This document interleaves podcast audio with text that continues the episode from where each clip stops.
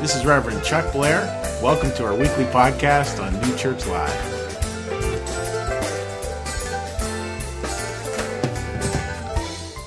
Again, great to have you at New Church Live today. And we have a we have a really fun we have a really fun service ahead. And it was, you know, I, I, had this, this service all set for, you know, usually I work like almost six weeks out that I start to get stuff together. And, uh, you know, had this wonderful service planned for you today. And then Eva's thing came and it was so good. I had to scrap the whole thing and go back to ground zero. So we're having a service day. It's going to be based off of some of the things she said and maybe tries to, to pull it together because it was such a poignant event for so many of us. And what we're going to be looking at today is learning to forgive, moving from reacting to responding. Now I want to show you a slide here. It just deals with these two words. Because I think these two words are so important. The reacting versus responding. There we go. The reacting versus responding. Could we say react together and respond? Now here's, here's the difference, folks. Here's the difference between these two. So when we, when we react to something, oftentimes that's sort of a feverish thing. It's, it's not smooth. It's, it's like, you know, a little, little like what Phil was saying. You know, that's when we do, we, we slam out the forgiveness letter and then we press send. Where instead, maybe there's a way we can respond. Now, now the difference, the difference between those two words, when you look at medicine, for example, when you look at medicine, we have a choice. Uh, well, we don't have a choice. I should back up. I shouldn't say it that way. Imagine I'm a doctor and I give you medicine. And you call me and you say, doctor, I'm having a reaction. Is that a good thing or a bad thing? Bad thing. What if instead you call and you say, doctor, I'm responding? It's a good thing. So that's what we're going to be looking at today is that difference between reacting and responding. Now, reacting we can, we can look at just in a real light way. That gets to this New Yorker cartoon. I'll let you read the bottom there. Somebody poring over a, a, a, poring over photos. Oh, oh, not much. Just sitting here, shifting through an old scrapbook of past injustices and imagined slights. And I think we can do that. We have that scrapbook, we keep it together, we look through them again and again and again. But then there's responding. And I want to show you here four pictures, four pictures uh, that deal with Eva's life. So we have the reacting. And now what about the responding? Starts this, all right? Just imagine a life that started this. Then moves on to this that's the selection platform she talked about. And, and, it was interesting when we were, when we were driving back with Eva and, uh, driving here with Eva from the airport. And, and she was talking about like how she sort of gets her game face on, for lack of a better phrase, how she sort of gets ready to talk to people about the Holocaust. And she says what she always tries to remember is that selection platform. That's Dr. Mengele there on the right holding a cigarette on his chest. And this is where the sorting took place. And again, like, like, just imagine, you know, tw- you know, twin 10 year old girls being separated away from their mother and the rest of their family. So she went from beautiful twin to this, then to this. That's her and her sister there on the right when they were liberated by Soviet troops in 1945. And then finally to this. How do you do that? How do you do that? You know, there were so many things that struck me just again and again. You know, I've listened to her talk a couple of times. Like, how do you do it? Now, now it took her 50 years, granted. But, but isn't it interesting? I, I think we all want to live like that. Folks, if we had advertised a talk, if I had said, look, I want you to come and hear somebody who's really angry. They're going to talk to you for an hour about why they're angry, how justified they are in their anger, how they need to have vengeance, please come. Yeah, would you come to that? no, no, no, you wouldn't. Why did we have so many people here to come about, come here about this story? I mean, that's a big question. What was that secret dog whistle that went out all over? I mean, we had horrendous, none of you should have been here. And yet you braved incredibly horrible weather to make it here. And many, like, like hundreds and hundreds of people were watching online. Probably if we totaled it up over this week, around a thousand people heard her speak here. That's amazing. And we have to ask, like, why is that? Why is that? Why is that? And I think it kind of can boil back down to some real important things that, that we hold in our heart that we need to constantly be reminded of. I, I, love the saying, many of you have heard me say this before, the best sermons are where we hear what we already know, but we hear it for the first time. We hear what we already know, and we hear it for the first time. There was so much of what she did that, that, that was that. And one of those things I, I think that that meant something to me and, and sort of was like, yeah, this is part, I think, of what New Church can capture. It's just even this simple idea of what sin is. We say the W word there. Sin is a wound. Hurts all kinds of people. Hurts people like Eva. Hurts the perpetrators. Hurts the world. Hurts everything. It's not a stain. I'm going to have you say the last word in the second sentence. So we need healing. Now that's a big difference between wound and stain. Wound and stain. So if I look at, if I look at sin and the wrong that's happening in the world and, and I look at it from a wound, I'm gonna, I'm gonna be able to respond much better. If it's a stain, ah, it can get into, it can go to some pretty dark places. I, I think about it this way. Just, just imagine you have a big cut on your arm and somebody comes to you with a bandage or bleach. Which one do you want? you know, of course we want the bandage. Of course we want to feel, understand, take part of, uh, engage in what that healing actually could be. I really want to drive this home in, in talking about responding versus reacting. And, and I want to share with you a, a blog post from a dear friend of mine. He's a pastor out in Austin, Texas, Mac Frazier. And he wrote a beautiful blog post about having a man who's obviously homeless, struggling with addiction, showing up in his office. And I want you to kind of hear the undercurrents in here of, of what it's like to really respond, to really listen, to really look at someone who's struggling and see it as a wound, not as a stain. So I'm going to move over here and want you to take a listen.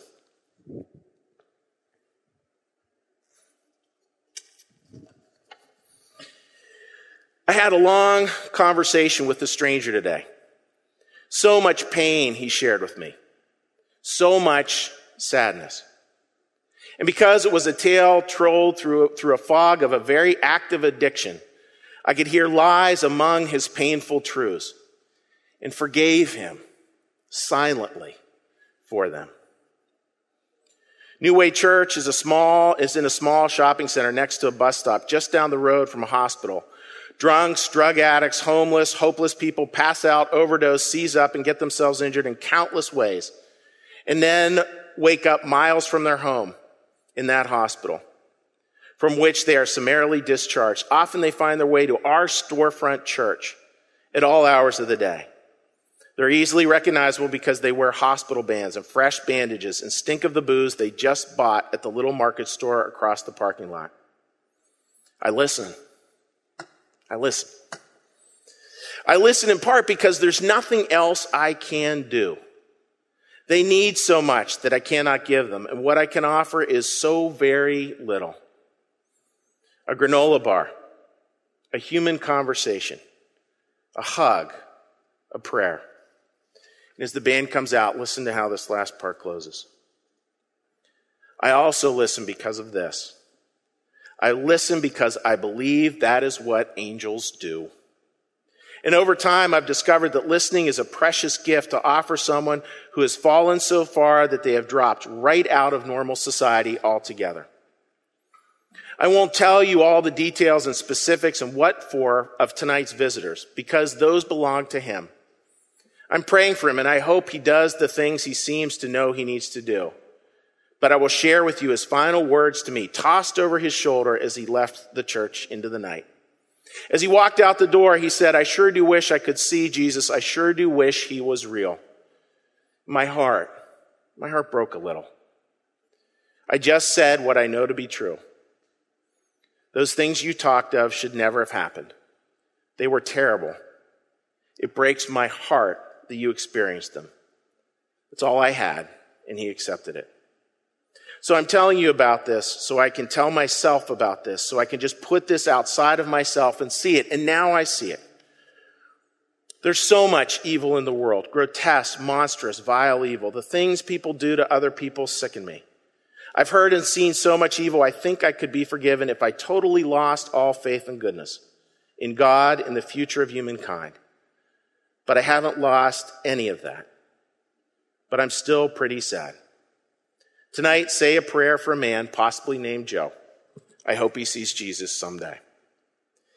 I love that, folks, because just hear in those words the, the, the gentleness of forgiveness, an awareness of the world a gentleness of forgiveness, a gentleness of listening, in a powerful way, a powerful way to respond.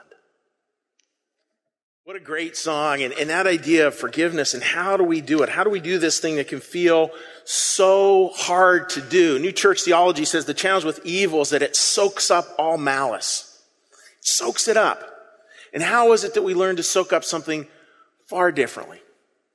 moving from reacting to responding.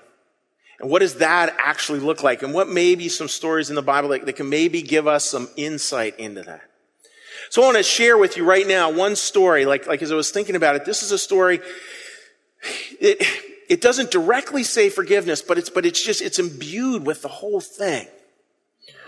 And I realize we have a lot of people in the audience here. We have first time attendees. And, and so I want to just give you a little background. And it's about the Easter story. You may not be familiar with it. You may. And it's, it's, it's a story. Uh, the Easter story is about, about when, when Christ is, is put to death. What happens is that he had sort of had annoyed the Romans to the point he was, was subversive enough that they actually executed him. He said he was killed. He's killed on a cross. That's why a lot of Christians wear crosses. And, and that, that, that execution was, was just this horrendous thing. It was heartbreaking for so many people who had decided to follow him, who heard about this kingdom of peace and love and compassion, and they see it all fall away in just, in just a matter of a few days. And what kind of changes the story is what in, what, what Christians would call the resurrection, where, where Christ is seen alive again. And a lot of people don't believe he, you know, they, they're just they're living in disbelief and they see him alive and all of a sudden it's like, oh, and it's just a simple message. And again, you want to hear more on this, come to our Easter series coming up. But just that, that, that simple message of hate does not have the last word. Hope and love, those are what actually have the last word. Hate doesn't, hope and love does. So that's where we pick up this story. Now I need to set the context. It's a beautiful context. You know, Christ had 12 people who followed him. When they saw him, when they saw him crucified, when they saw him killed, their obvious concern, they're going to be next. They run for the high hills. They're hiding out and they're in this, they're in this small, they're, going from place to place, locking the doors, absolutely terrified for their lives. And that's where he shows back up to them and that's where we pick up this story. Beautiful story. This is from John, the Gospel of John. Now, Thomas, one of the twelve, was not with the disciples when Jesus said, so the other disciples, when the other disciples said, We've seen the Lord. But Thomas said to them, Unless I see the actual marks on his hands from the crucifixion, put my finger where the nails were, put my hand into his side where he'd been stabbed, I will not believe it. That's why he's called Doubting Thomas, by the way. A week later, his disciples were in the house again. And again, you can imagine, like they are terrified. It's gathering of these terrified people. And Thomas was with them. Though the doors were locked, Jesus came and stood among them and said, Peace be with you. Then he said to Thomas, we're going to put the words right up here. Then he said to Thomas, Put your finger here. See my hands. Reach out your hand and put it into my side. Stop doubting and believe. I want to look at that last line there. Could we all say that last sentence together? Stop doubting and believe. Now, I, we, we can look at that one way as sort of a, a, a statement of faith. But, but what's interesting to me, like Christ pulls him to that point and he says, look, I, I need you to, to you know, you, you want to see the wounds? Here they are. You want to see where I was stabbed? Here it is. He, then he goes to that line. And what's, what's fascinating to me, folks, like listen carefully to this. One of the things I always loved as an American history teacher was, was working with students to be really aware of what they read and what they didn't read. Isn't that interesting? What they read and what they didn't read. Because I think we could read this here and we could also read it as a beautiful testimony to forgiveness. This is how I think we could do that. Folks, imagine like the wounds you have in your life right? Any wound you pick could be a physical scar, could be an emotional scar. It's interesting what happens here in this story. Christ doesn't come in and say, I got to show you something. I got to show you what they did to me. I know I got wicked guns, don't I? You know, you know, he, he doesn't do that. And isn't it interesting too? Listen, listen, listen, listen, listen. Please listen. He doesn't take his scars to go and show the Romans. Isn't that interesting? He doesn't take it and go like, see, told you I'd be back from the dead. He doesn't go up to Thomas and say, see, you should have believed all along. It's a simple, I mean, it's, it's almost so big I can't get words around it. He just simply acknowledges that the wound took place. A simple response. Not a reaction from anger, not a, yeah, you know, it wasn't like this big halftime speech where he gathers them all, shows them the wounds, gives them swords, and then says, here we go, boys. It's not that at all. And you think about the doubts they would have been harboring in their mind, the doubts, the doubts of is love real? Is compassion real? Is there a hope for humanity? Is there a hope for me? And just in this very simple gesture, very simple gesture, Christ going, yes. And I picture Thomas touching those wounds, not as in like poking them but just a gentle. Just like you would somebody who was hurt. A gentle touch. That's incredibly powerful way, I think, to see that story. And I think what it does is it sets up this dichotomy here, this beautiful dichotomy. Are we going to react from or are we going to respond with a, with a trust? Now, now I, originally I had respond with trust. I, I'm leaving it a trust because I think the kind of trust we have may be very different. Each of us may have a different form of seeing that trust. So I, I want to leave it like more global.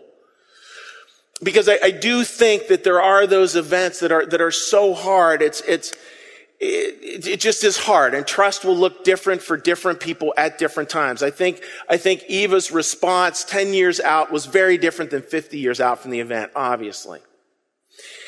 And this is where you're going to actually help me to write this part of the sermon. Are you ready? What you're going to help me with is this. When you react from fear and move to responding with a trust responding with trust, how do you know the difference? And you could use the word love there, you know, how to react from fear or respond with love. Like, how do you know the difference? I was thinking about that. Like, how do you know the difference? How do you know when, when you're coming from this or coming from that? And I could say stuff, but it's never as good as what you folks say. So what I would love to do is I'd love to have some people who just like to volunteer and, and say like, yeah, you know, this is where for me, this is where I know the difference between the two. This is where I know the difference between the two. Does that make sense? Okay, so brave souls, please raise your hands, and I'm going to come around with the microphone, and we want to hear what you have to say.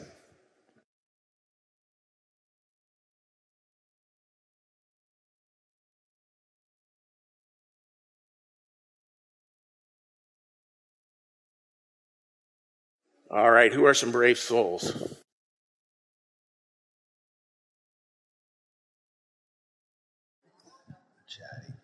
I think uh, most people, you ask them what is the opposite of love, and they say hate. But the opposite of love is fear. Jesus, many times in the gospel, will say, Do not fear, do not be afraid. So fear is the opposite of love, and when you love, you trust. So when we live in fear, we are reactive. And that is, a lot of you have heard me say before, number one command in the New Testament. Who else would like to share something on the difference between the two? Any brave souls out there? So when I think of this, I think of a, um, a physical, uh, where my physical being is, and when I react from fear, it's it's a, it feels like a closed heart. It feels tense versus responding with a trust, where it's a calm uh, openness, and um, you know, I, I also think that you know we should start with um, a positive intention first to make that much easier.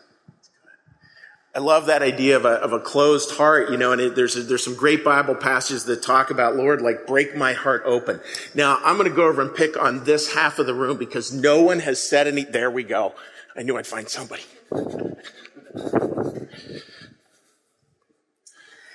Yeah, I know I'm acting from fear when I'm trying to fix it or figure it out and I'm in my head because it's where I know I'm limited. And when I'm responding with trust, it comes from willing to be in the moment with the uncomfortability. So, thanks. That's great, Allie. And, and the idea that we don't, you know, how much can we fix? Like, fear, I've never been at my best when I'm filled with fear at fixing anything.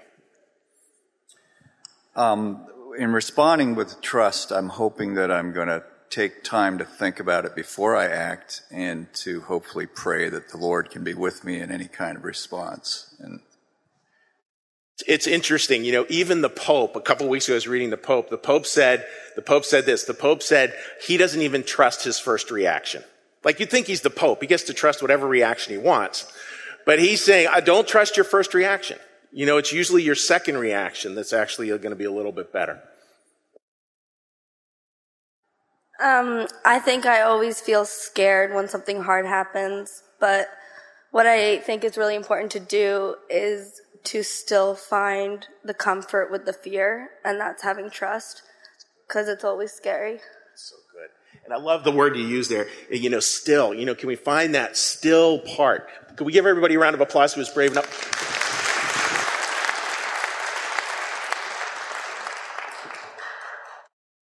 That was beautiful, folks. Thank you for that. So, when we look at that, responding versus reacting, you had some great perspectives out there. And, um, you know, I, I, think it's something we need to ask again and again and again. Like, how do I do that? I mean, it'd be a great conversation to have because you have the ability to respond with the trust. You have an ability to respond with love. And you have to see fear as again, and I love the way it was set out there. You know, fear really actually is the enemy. When we're afraid, do we wound people all the time? You know, if you guys ever heard this? Hurt people hurt people. Have you heard that? Hurt people hurt people. Wounded people, you know, they, they wound other people. So, so we have to be able to, to, to, find that healing, to really go to that place as best we can. And it, and it is about sharing. And yes, some of those sharings, some of those sharings of our physical and emotional wounds, some of those sharings of those physical and emotional wounds are important. This is a, a, picture my wife took. My wife asked, you know, Eva if she could, she could see her tattoo, so Eva showed it to her up close it, it's, it's interesting, right? Like, like even there, you know, even there, like, like Eva is sharing this. She shared her story with us. Not to sort of rally the troops for vengeance. Not to sort of prove to us how hurt she was. Not to prove to us how wronged she was. But to simply share And then do this. Did, did anybody here get a, get an autographed book by her? Anybody want to shout out? What did she autograph in the front outside of her name? She autographed forgive and heal. Forgive and heal. I think that's a beautiful thing. And listen to these words here. This is from Isaiah 6, and I think it speaks to this. It speaks to this, this process. This is Isaiah 6, written, you know, several centuries before Christ was even alive, several millennia before Christ was even alive. And, and this is what Isaiah 6 said. The people will see with their eyes, hear with their ears, understand with their hearts, and turn and be healed. Read that one more time. They will see with their eyes, hear with their ears. And this is a beautiful part, folks, here. Understand with their hearts, and turn and be healed. I think that's what we're trying to do the best we can. Now that is beyond just one religion. That is a human thing. That is humanity. And, and religion can clearly support that. And, and each religion has a unique take on that, but they all have the same goal. They're going to the same place. This is what Eva shared about that. All people yearn to live free of the pain and burden of the past. If forgiveness is confined to one religion or any religion, then some people will not be able to have access to it. I think that's so important that any time like a faith believes that it has the one key to forgiveness, I think it's a mess. I think there's a lot of keys to forgiveness and it's all going the same place. And we're the ones who can actually act and live into that when we learn to move from reaction to responding. And folks, it matters. It matters. I mean, I keep on coming back to that in this series, and I, I, I want to continue to come back to it in this series. We have to keep talking about it because it matters to our future. It matters to our future. This is not just something great to do because you'll feel better. This is something to learn to do because this is the way we start to stake a beautiful claim to a reimagined future. Not just individually, but, but, as a, but as a world, we can start to do that. And it can be an incredibly beautiful thing. And we get to choose it.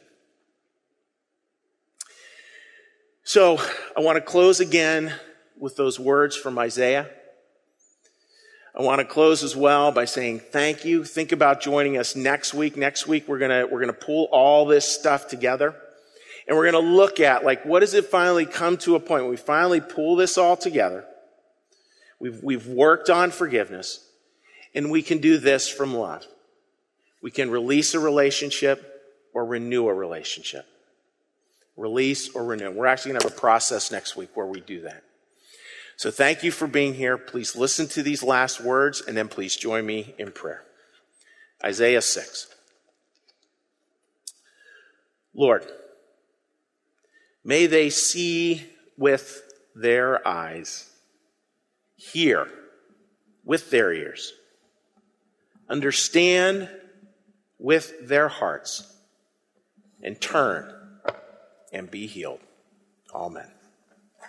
Please join me in a prayer. Dear Lord, thank you for your presence here among us today. Help us, Lord, eh, to find ways in which we can respond. Responding from love, trust, the word stillness. Respond from a stillness.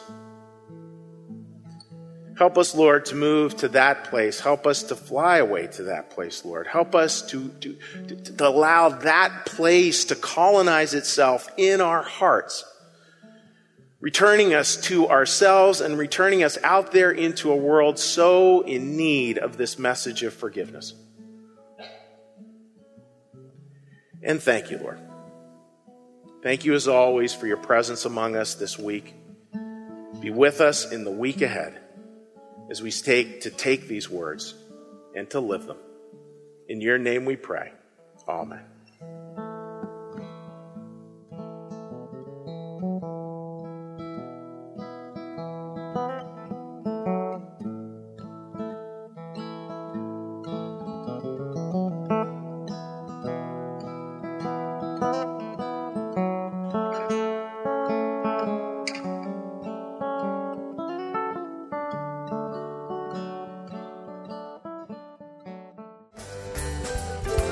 For listening. You can support this podcast at www.newchurchlive.tv.